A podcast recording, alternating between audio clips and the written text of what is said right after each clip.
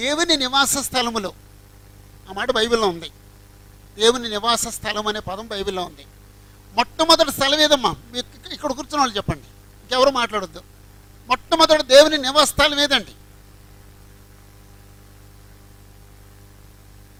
మొట్టమొదటి దేవుని నివాస స్థలం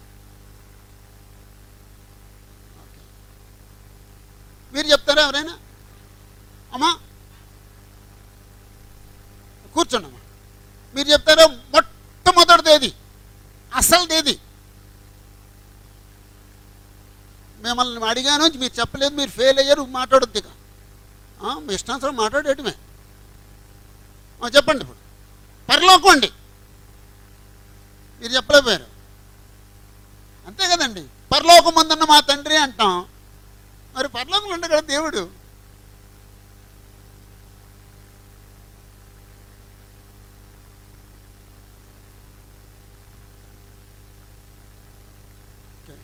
మీకు వచ్చిందండి. రెండో స్థలం ఏది? భూమి మీద దేవుడు నివసించిన మొట్టమొదటి స్థలం ఏదండి? చెప్పండి.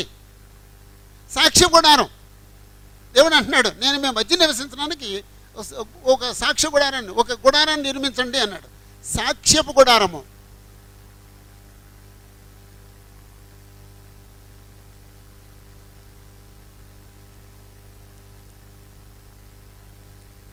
సాక్ష్యపు గుడారము.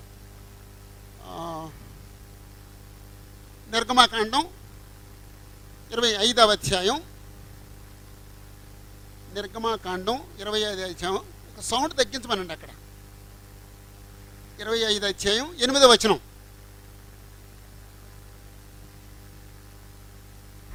నేను వారిలో నివసించినట్లు వారు నాకు పరిశుద్ధ స్థలమును నిర్మించవలెను, నేను వారిలో నివసించినట్లు. అంటే సాక్ష్య గుడారం నిర్మించారండి.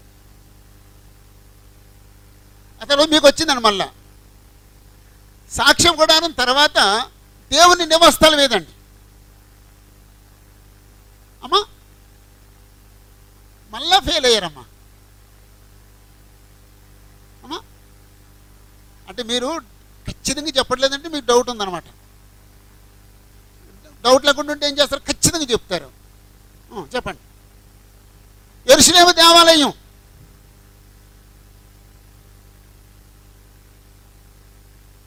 యెరూషలేము దేవాలయం. యెరూషలేము దేవాలయం. యెరూషలేము దేవాలయాన్ని దేవాలయాన్ని సొలొమోను దేవాలయం అని పిలిచారండి. అంటే సొలొమోను కట్టించాడు కాబట్టి సొలొమోను దేవాలయం అని పిలిచారండి. చర్చి బిల్డింగ్ కట్టే వాళ్ళందరికీ కూడా దావీదు, సొలొమోను బాగా ఇన్స్పిరేషన్ ఇస్తారండి. దావీదట సరంభ వేసిన ఇంట్లో నివసిస్తున్నాడట, మందసమేమో గుడారంలో ఉందట. ఆ గుడారం చూస్తున్నాడు, ఈ నీళ్ళు చూసుకున్నాడు. వీళ్ళేమో ఈ నీళ్ళు సూపర్గా ఉంది, ఆ గుడారం ఏమో ఏదో మామూలుగా షెడ్ లాగా ఉంది. నేనేమో సరంభ వేసిన ఇంట్లో ఉండటం ఏంటి అమ్మ, అప్పుడే నిద్రపోతారు ఎవరన్నా ఈ పన్నెండు గంటలకి. ఇంకా రెండు ఇంకా పన్నెండు గంటలు నేను నిద్రపోవటానికి. నేను అంత గట్టిగా అరుస్తుంటే నిద్రలో వస్తుంది మీకు. నేను సరంభ వేసిన ఇంట్లో నివసిస్తున్నాను, మందసేమో గుడారంలో ఉంది అని చెప్పేసి ఆయన బాధపడ్డాడండి. బాధపడితే నాతోని అంటాడు, సార్ నీ మనసులో ఏది ఉంటే అది కట్టేసాయి, నువ్వు నువ్వు కట్ట నువ్వేం చేయాలని కూడా చేసే అన్నాడు. అప్పుడు ఆయన వెళ్ళిపోయాడు. నాతోనితో దేవుడు చెప్పాడు, దావీదుతో చెప్పెళ్ళి, దావీదు నీ చేతులతో రక్తం చిందించావు కాబట్టి నీ చేతులతో నాకు మందిరం కట్టొద్దు.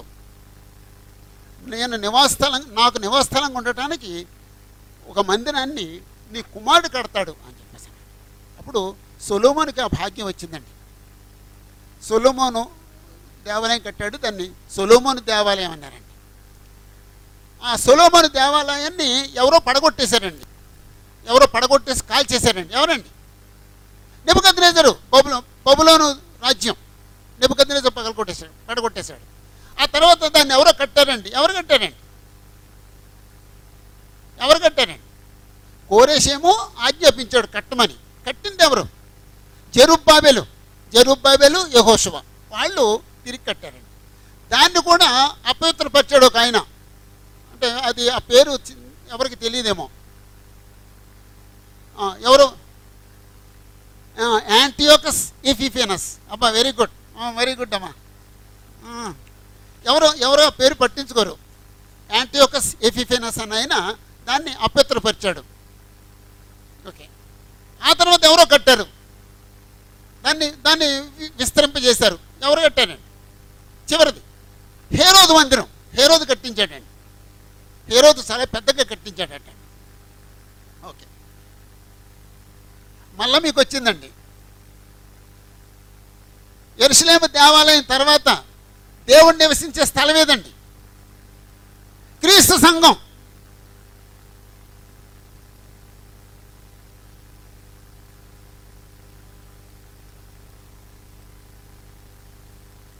క్రీస్తు సంఘం. ఓకే, క్రీస్తు సంఘం అంటే మనకు చాలా చాలా తేలికగా ఉంది. అది తేలిక తేలిక చేయవలసిన విషయం కాదు. క్రీస్తు సంఘం అంటే దేవుడు నివసించే స్థలం, దేవుడు నివసించే స్థలం. ఓకే, మీరు చెప్పండి. తర్వాత ఇంకొక స్థలాన్ని దేవుడు నివసించే స్థలం అన్నారు. ఆ స్థలం పేరు చెప్పండి. ముందే చెప్పేశారు, మీరు చెప్పండి. అండి గట్టిగా చెప్పండి. మన హృదయమా? ఓకే,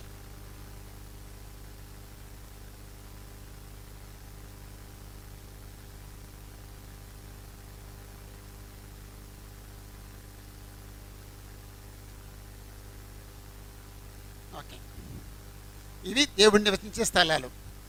దేవుడు పరలోకంలో ఉంటాడు. సొలొమోను ప్రార్థన చేసి అన్నాడు, ఆకాశ మహాకాశాలు పట్టణ పట్టజాలవు నువ్వు, నీకు నేను కట్టించే బిల్డింగ్ ఎంతగో ఎంతది ఏపాటిది అన్నాడండి. అంటే దేవుడు ఆకాశ మహాకాశాలు కూడా పట్టజాలనంత అంత గొప్పవాడు. దేవుడు ఎంత ఉంటాడు అని చెప్పాడు. ఎంత ఉంటాడండి ఎవరని చెప్పగలమండి.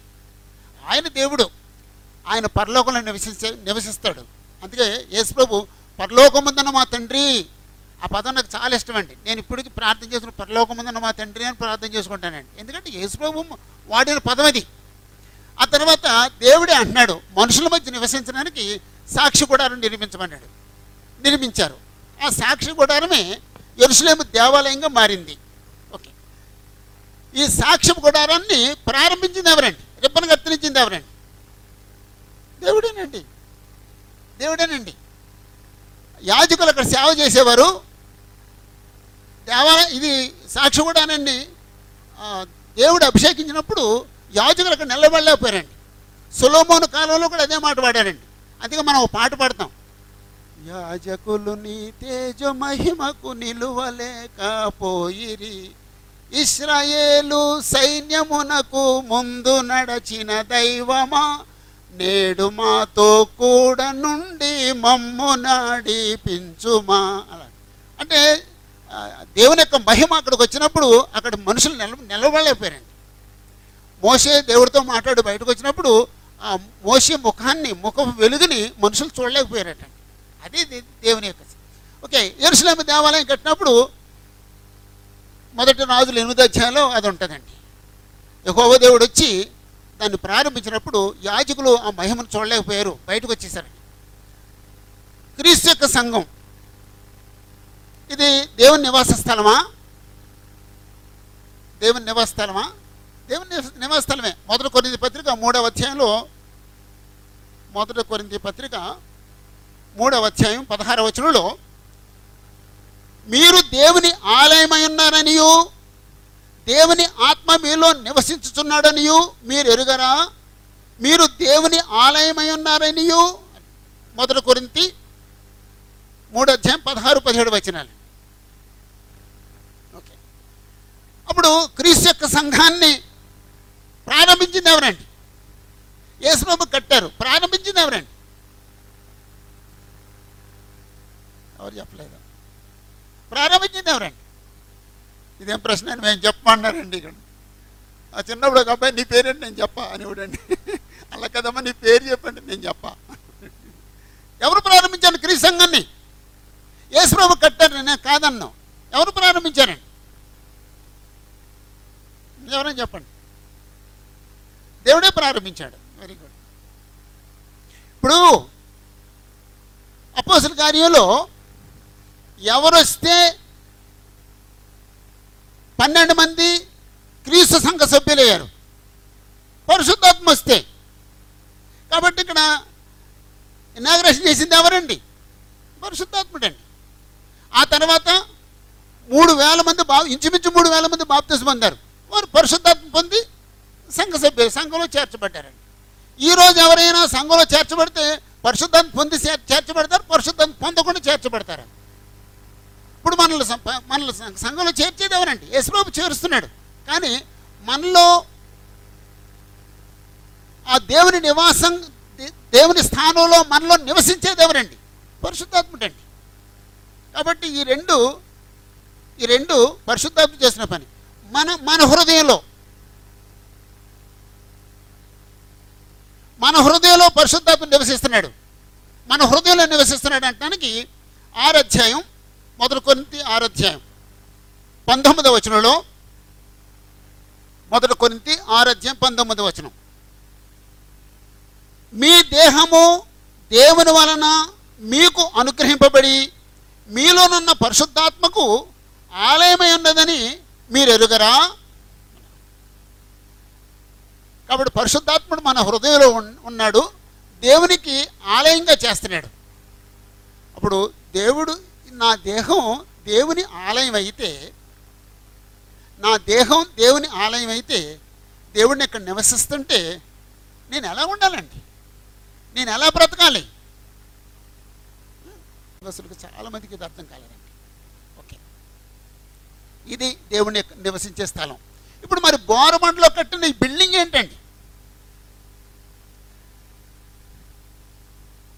దేవుని నివాస స్థలమైన క్రీస్తు సంఘం, బోరబండలో ఉన్న క్రీస్తు సంఘం నివ నివసించడానికి షెల్టర్ ఉండటానికి ఈ బిల్డింగ్ కట్టుకున్నారండి.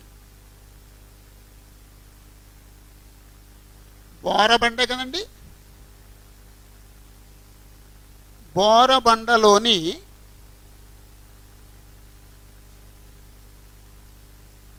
దేవుని నివాస స్థలము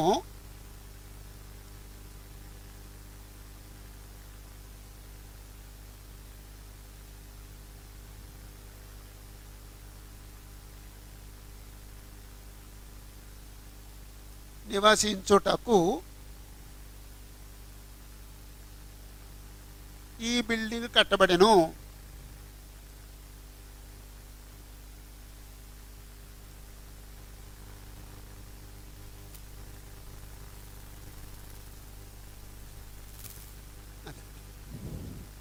అంచేత మనం చర్చ్ ఓపెనింగ్ అనవండి, చర్చ్ బిల్డింగ్ ఓపెనింగ్ అంటామండి.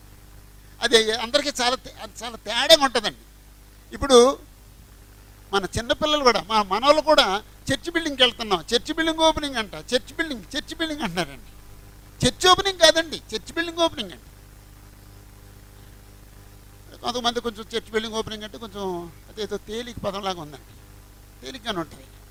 ఆలయ ప్రతిష్ఠ అంటే చాలా గొప్పగా ఉంటుందండి. ఓకే, ఇప్పుడు ఒక ఒక కొద్ది నిమిషాలు దేవుని నివాస స్థలం గురించి ఆలోచించాం. ఓకే, ఇప్పుడు ప్రజెంట్ బోరమండలం ఉన్న క్రీస్తు యొక్క సంఘాన్ని గురించి మాట్లాడుకుందాం. నా ప్రసంగం అయిపోయింది. అసలు అసలు నాది ఇప్పుడు నాది ఇదంతా జీవన్ గారు బోర్డు ఉపయోగించలేదు కాబట్టి నేను రాశానండి. దేవుడు అనే పదం మొదట వాడాలని దేవుని నివాస స్థలం అన్నా అండి. ఓకే, చర్చి బిల్డింగ్ ఈ ఈ బిల్డింగ్ కట్టాక ఎంత డబ్బులు అయి ఉంటాయండి? నేను అడగట్లేదు, చెప్పొద్దు కూడా. ఎంత అయి ఉంటుందండి? అసలు కొంటాక ఈ స్థలం కొంటాక ఎంత అయి ఉంటుందండి?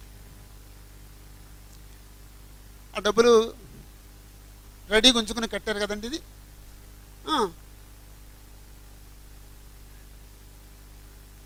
సామాన్యంగా ఒక ఆయన ఇల్లు కట్టుకోవాలంటే, స్థలం కొనుక్కోవాలంటే డబ్బులు సంపాదించుకుని డబ్బులు రెడీగా ఉంచుకుని అప్పుడు స్థలం కొనుక్కుంటాడు, అది బిల్డింగ్ కట్టుకుంటాడు. చర్చి బిల్డింగ్కి స్థలం కొనాలనుకున్నప్పుడు మనం జేబులు పెట్టుకుని అనక్కర్లేదండి. అసలు అవసరమని మనకు తెలిస్తే, మనం నమ్మితే, మనం ప్రార్థిస్తే దేవుడు ఇస్తాడండి. చర్చి బిల్డింగ్ కట్టడానికి డబ్బులు మన జేబులు పెట్టుకుని రెడీగా ఉంచుకుని మనం కట్టక్కర్లేదండి. అసలు నీకు ఆ నమ్మకం ఉంటే, ఆ విశ్వాసం ఉంటే, కట్టాలనే దృఢ విశ్వాసం నీకుంటే నువ్వు ప్రార్థిస్తే నీకు జరుగుద్దండి, అంతేనండి. ఇప్పుడు చర్చ్ బిల్డింగ్ కట్టాలని స్థలం కొనాలని నాకు ఉందండి, బిల్డింగ్ కట్టాలని నాకు ఉందండి అంటాడండి ఒక అతను. అక్కడ సభ్యులు పెరగరు, ఉన్నట్ట లేనట్టండి. అతనే ఉందంటాడు, నేనేమంటే లేదంటానండి. నీకు నిజంగా చర్చ్ బిల్డింగ్ కట్టాలంటే ముందేం చేయాలి? సంఘం పెర సంఘాన్ని పెంచాలండి, సంఘం పెరగాలండి. యాభై మంది సభ్యులు అవ్వాలండి, వంద మంది సభ్యులు అవ్వాలండి. ముందు సంఘాన్ని పెంచాలండి, సంఖ్యలో పెంచాలండి, నాణ్యతలో పెంచాలండి. అప్పుడు అందరూ కలిసి ఆలోచిస్తారు, అందరూ ప్రార్థన చేస్తారు. అప్పుడు మా అప్పుడు స్థలం కొనుక్కోగలుగుతాం, బిల్డింగ్ కట్టగలుగుతాం. మేము నాకు ఎక్కడ చూసినా నాకు మా ఏలూరు ఫస్ట్ మేము బిల్డింగ్ కట్టినప్పుడు అది గుర్తొస్తుందండి నాకు. మేము మా దగ్గర డబ్బులు లేవండి, స్థలం కొనాలి ప్రయత్నం చేసాం, స్థలం కొన్నాం, డబ్బులు లేవు, బిల్డింగ్ కట్టం బిల్డింగ్ ప్రారంభించేసాం. ఒక ఆయన అన్నాడు ఒక ఆయన అన్నాడట అమెరికా వెళ్ళి ఒక అవిశ్వాసి చర్చ్ బిల్డింగ్ కట్టాలని ప్రయత్నం చేస్తాడు, డబ్బులు లేకుండా చర్చ్ బిల్డింగ్ కట్టాలని ప్రయత్నం చేస్తాడు అన్నారట. అప్పుడు కావడం అన్నాడంటే అతను అవిశ్వాసి కాదు, విశ్వాసంతో బిల్డింగ్ కట్టడం ప్రారంభించాడు అని, నేను డబ్బులు ఇస్తానని కొంత డబ్బులు ఇచ్చింది, పదివేలు అంత ఇచ్చిందంటే. అంటే డబ్బులు లేకుండా ఈ స్థలం కొన కొనాలనుకున్నప్పుడు లేకపోతే బిల్డింగ్ కట్టాలనుకున్నప్పుడు మీకేమైపోయిందంటారు కేఎస్రావు? మనం ఇలా దేవుడు నమ్మట్లేదండి, మన కాళ్ళ మీదే నిలబడటానికి ప్రయత్నం చేస్తున్నాం. మన కాళ్ళ మీద వద్దు, దేవుడి కాళ్ళ మీద నిలబడదాం. మనం ఎంతైనా నడవగలుగుతాం, దేవుడి మీద నమ్మకం ఉంచుదాం, ఎంతైనా పని చేయగలుగుతాం. ఓకే, మీరందరూ కష్టపడ్డారు, మీరందరూ ప్రయత్నం చేశారు, మీరందరూ ప్రార్థన చేశారు, దేవుడు మీకు చర్చ్ బిల్డింగ్ ఇచ్చాడు. ఇప్పుడు మీ మీ పని ఏమిటండి? మీ బాధ్యత ఏమిటండి? మీ బాధ్యత ఏంటండి? గవర్నమెంట్లో ఉన్నవాళ్ళు చెప్పండి, మీ బాధ్యత ఏంటండి? ముందు విశ్వాసంతో నింపాలటండి. అటు ఆత్మ సంబంధంగా మీరు సంఘాన్ని సంఖ్యలో పెంచాలండి. ఆ తర్వాత ఇంతవరకు ఏదో అప్పులు ఉంటాయండి, మేము అడగం మీ అప్పులు, ఎందుకంటే మళ్ళీ మేము మాకు మాకు మాకు ఇవ్వాలనిపిస్తుంది అంచేదేమో. మేమేమో మీకు అప్పులు ఉంటాయి, అప్పులు తీర్చాలి కదండి.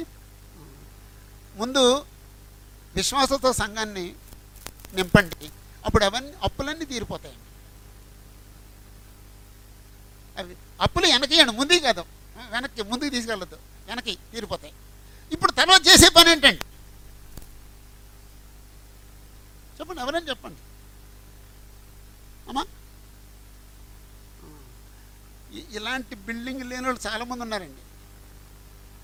ఇప్పుడు మీరు వంద చోట్ల క్రీస్తు చర్చ్ బిల్డింగ్లు కట్టేటట్టుగా ప్రయత్నించండి. మీరు ప్రతి చోట చర్చ్ బిల్డింగ్ కట్టేట్టుగా మీరు చేయగలిగినంత సహాయం చేయాలండి.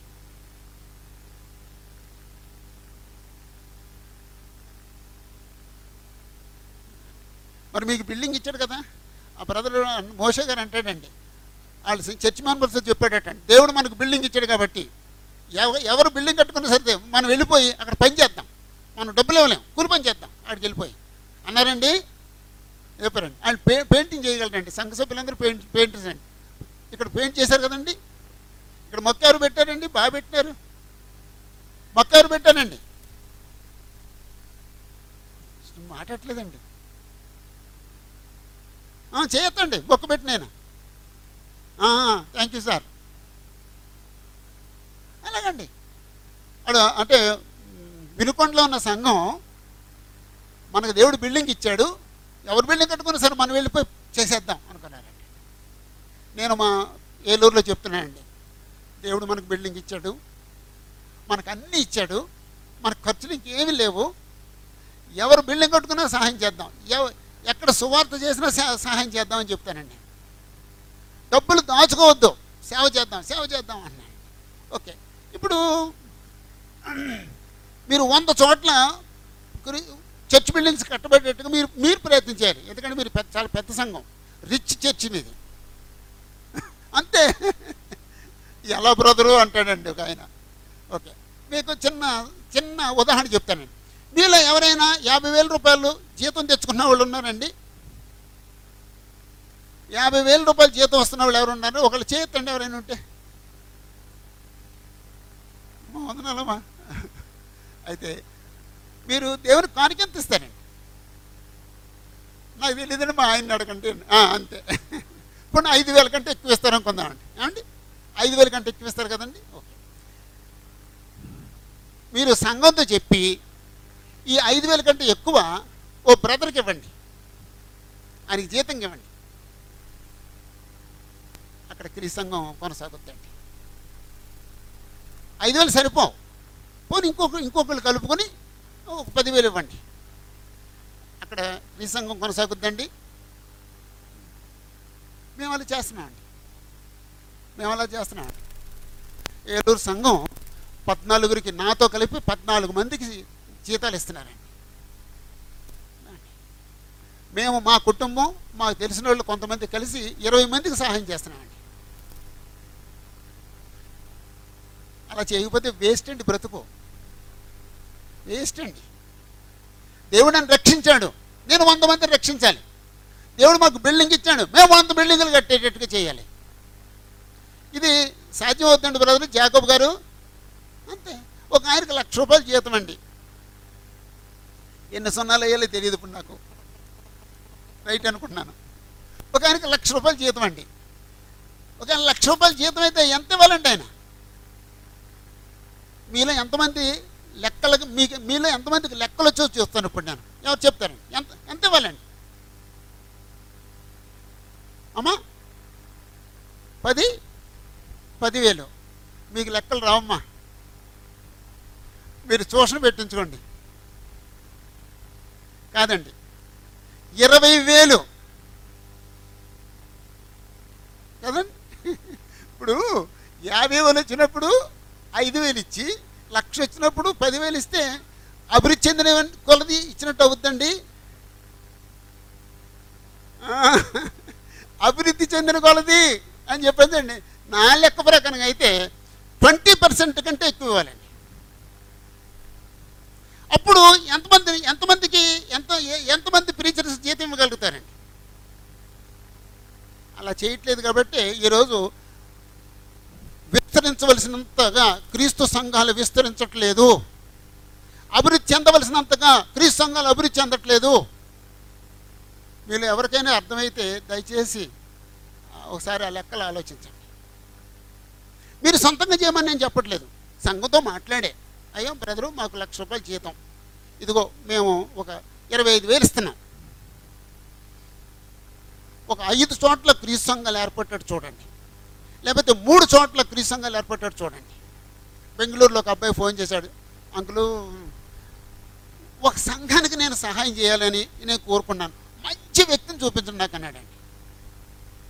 ఇక్కడే ఉన్నాడండి ఆ మంచి వ్యక్తి, ఆయన చాలా మంచి వ్యక్తి అని చెప్పానండి. ఆయనకి సహాయం చేస్తున్నారండి. వాళ్ళంతా అంటే వాళ్ళు ఏం చేస్తారంటే అదే డిసెంబర్ వచ్చిందనుకోండి ఓ చెత్త బట్టలు ఇస్తారండి, వాళ్ళ ఇంట్లో బ బర్త్డే జరిగిందనుకో ఆయన బట్టలు ఇస్తారండి. ఎంత ఆనందం అండి, ఎంత ఆశీర్వాదం అండి అది. అలా అలాగండి అక్కడ జరుగుతున్న పనికి మా కుటుంబం సహాయం చేస్తుంది, మా కుటుంబం ఆర్థిక సహాయం చేస్తుంది, మేము అక్కడ మేము అక్కడ సంఘానికి సపోర్ట్ చేస్తున్నాం, ఆనందం అండి. అలాంటి ఆనందాన్ని ప్రతి ఒక్కరూ అనుభవించండి. అంటే అప్పులు తీరిపోయిన తర్వాత ఇప్పుడు అప్పులు ఉండగా చేయమని చెప్పట్లేదు నేను, అప్పులు ముఖ్యం కదమ్మా. అప్పు తీర్చినోడు అలాంటి వాడండి, ఏదో వాక్యం ఉందండి అప్పు తీర్చినోడు భక్తిహీనుడు అట్టండి. అంచేది మీరు భక్తిహీన లెక్కలోకి వెళ్ళొద్దు, అప్పు తీర్చేయాలండి.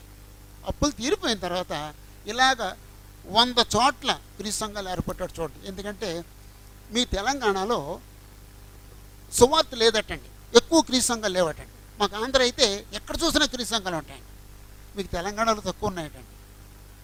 అంచేత మీరందరూ ఎలా చేయగలిగితే తెలంగాణలో ఎన్నో క్రీస్తు యొక్క సంఘాలని ఏర్పాటు చేయగలుగుతారండి.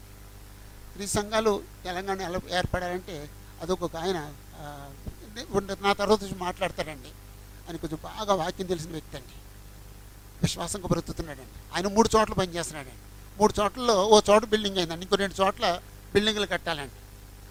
ఏదంటే అది ఎల్బీ నగర్, ఎల్బీ నగర్లో బిల్డింగ్ అయిపోయింది, ఇంకా ఇంకా రెండు చోట్ల కట్టాలండి. దేవుడు తప్పకుండా వాళ్ళకి ఇస్తాడండి. అలాగే జాకబ్ గారు కూడా మూడు చోట్ల చేస్తున్నట్టున్నారండి. ఇప్పుడు మొట్టమొదట బోరమండలో బిల్డింగ్ అయిందండి, ఇంకా ఇంకా రెండు చోట్ల కూడా బిల్డింగ్లు అవ్వాలండి. రెండు చోట్ల కాదు పది చో వంద చోట్ల బిల్డింగ్లు అవ్వాలండి. అయితే ఈ తెలంగాణలో దేవుని యొక్క సేవ చేయడానికి దేవుడు ఏర్పాటు చేసుకుని దేవుని చేత పంపబడిన సహోదరులు అదిగో ఆ వినోదరావు గారు, ఆ జాకోబ్ గారు. కాబట్టి హైదరాబాదు ఈ చుట్టుపక్కల ప్రాంతాల్లో వారు బాగా సేవ చేసేటట్టుగా వారందరి కొరకు ప్రత్యేకంగా బోరబండలో ఉన్న క్రీస్తు సంఘం కొరకు అందరూ ప్రార్థన చేయండి. జే జీవన్ గారు చెప్పినట్టుగా ఇక్కడ సంఘం మొదట క్షేమాభివృద్ధి చెందాలి, తర్వాత ఇక్కడ నుండి ఇక్కడ నుండి అనేక మంది సువార్తకులు వెళ్ళాలి. మేము పనిచేస్తున్నామండి, ప్రస్తుతం నలభై మంది బైబిల్ బైబిల్ ట్రైనింగ్ అవుతున్నానండి. నాకు ఆనందం అండి, అది మా చిన్నప్పటి నుంచి కలండి. అది నలభై మంది ప్రస్తుతం నలభై మంది ట్రైనింగ్ అవుతున్నారు. నా కోరిక ఏంటంటే ప్రతి జిల్లాలో హెడ్ క్వార్టర్స్లో, ప్రతి పెద్ద పట్టణంలో మన దగ్గర ట్రైనింగ్ అయిన వాళ్ళు సేవ చేస్తూ ఉండాలి, వాళ్ళు స్థలాలు కొనాలి, బిల్డింగ్లు కట్టాలి, వాళ్ళు వర్క్ స్థిరపడాలి అని కోరుకున్నాను. పాలకొండలో చర్చ్ బిల్డింగ్ కట్టారండి, విజయనగరంలో చర్చ్ బిల్డింగ్ కట్టారండి. ఈరోజు రావాలంటే ఆయన అక్కడ వాళ్ళు బిల్డింగ్ ఓపెనింగ్ చేసింది ఈరోజు అంట, అంచేది అక్కడ రాలేదండి ఆయన. కాకినాడలో ఓ బిల్డింగ్ కట్టారండి, ఇంకొక బిల్డింగ్ కడుతున్నారండి. ఇంకెక్కడండి రాజమండ్రిలో ఆల్రెడీ బిల్డింగ్ ఉంది, కొంతమూరులో బ్రహ్మాండమైన చర్చ్ బిల్డింగ్ కట్టారండి, ఆ బ్రదర్ వచ్చారండి. విజయవాడలో ఓ బ్రదర్ చర్చ్ బిల్డింగ్ కడుతున్నారండి, అటు విజ విజయవాడలో పెద్ద బిల్డింగ్ ఉంది, ఇంకొక బ్రదర్ బిల్డింగ్ కడుతున్నారండి, పని ప్రారంభించారండి. ఎక్కడో ఇటు అంటే ఇలా ఇలాగ నాకు గుర్తు గుర్తురావు తొందరగా గుర్తురావండి. చాలామంది చర్చ్ బిల్డింగ్లు కట్టి మీ మీ ఊరి పేరు ఏంటంటే బ్రదర్, నాగులవరంలో బ్రహ్మాండ చర్చ్ బిల్డింగ్ కట్టారండి. అలా అటు వర్క్ స్థిరపడిందని అర్థం అండి. మీరు అలా అలాంటి ప్రతి చోట స్థలం కొనేటట్టు, బిల్డింగ్లు కట్టేటట్టు, సువార్త ప్రకటించబడేటట్టు మీరు ఎంత సహాయం చేయగలరో అంత సహాయం చేయండి. వాళ్ళకి మనకు చేయటం ఏంటండి అనొద్దండి. వాళ్ళు మన సహోదరులు, మన అన్నదమ్ములు, మన అక్కచెల్లెళ్ళు, మన సహోదరులు, మన తండ్రి సంఘం. అది అలాగా అందరూ సహాయం చేయడానికి ప్రయత్నించేయండి. మీరు మీరు మిమ్మల్ని అందరినీ దేవుడు ఆశీర్వదించాలని, శాంతి సమాధానంతో మీరు బ్రతకాలని, మీ అప్పులన్నీ తీరిపోవాలని, ఇంకా ఎక్కువ సేవ చేయాలని నేను మనస్ఫూర్తి కోరుకుంటూ నేను ముగించేస్తున్నానండి. అందరికొందరు.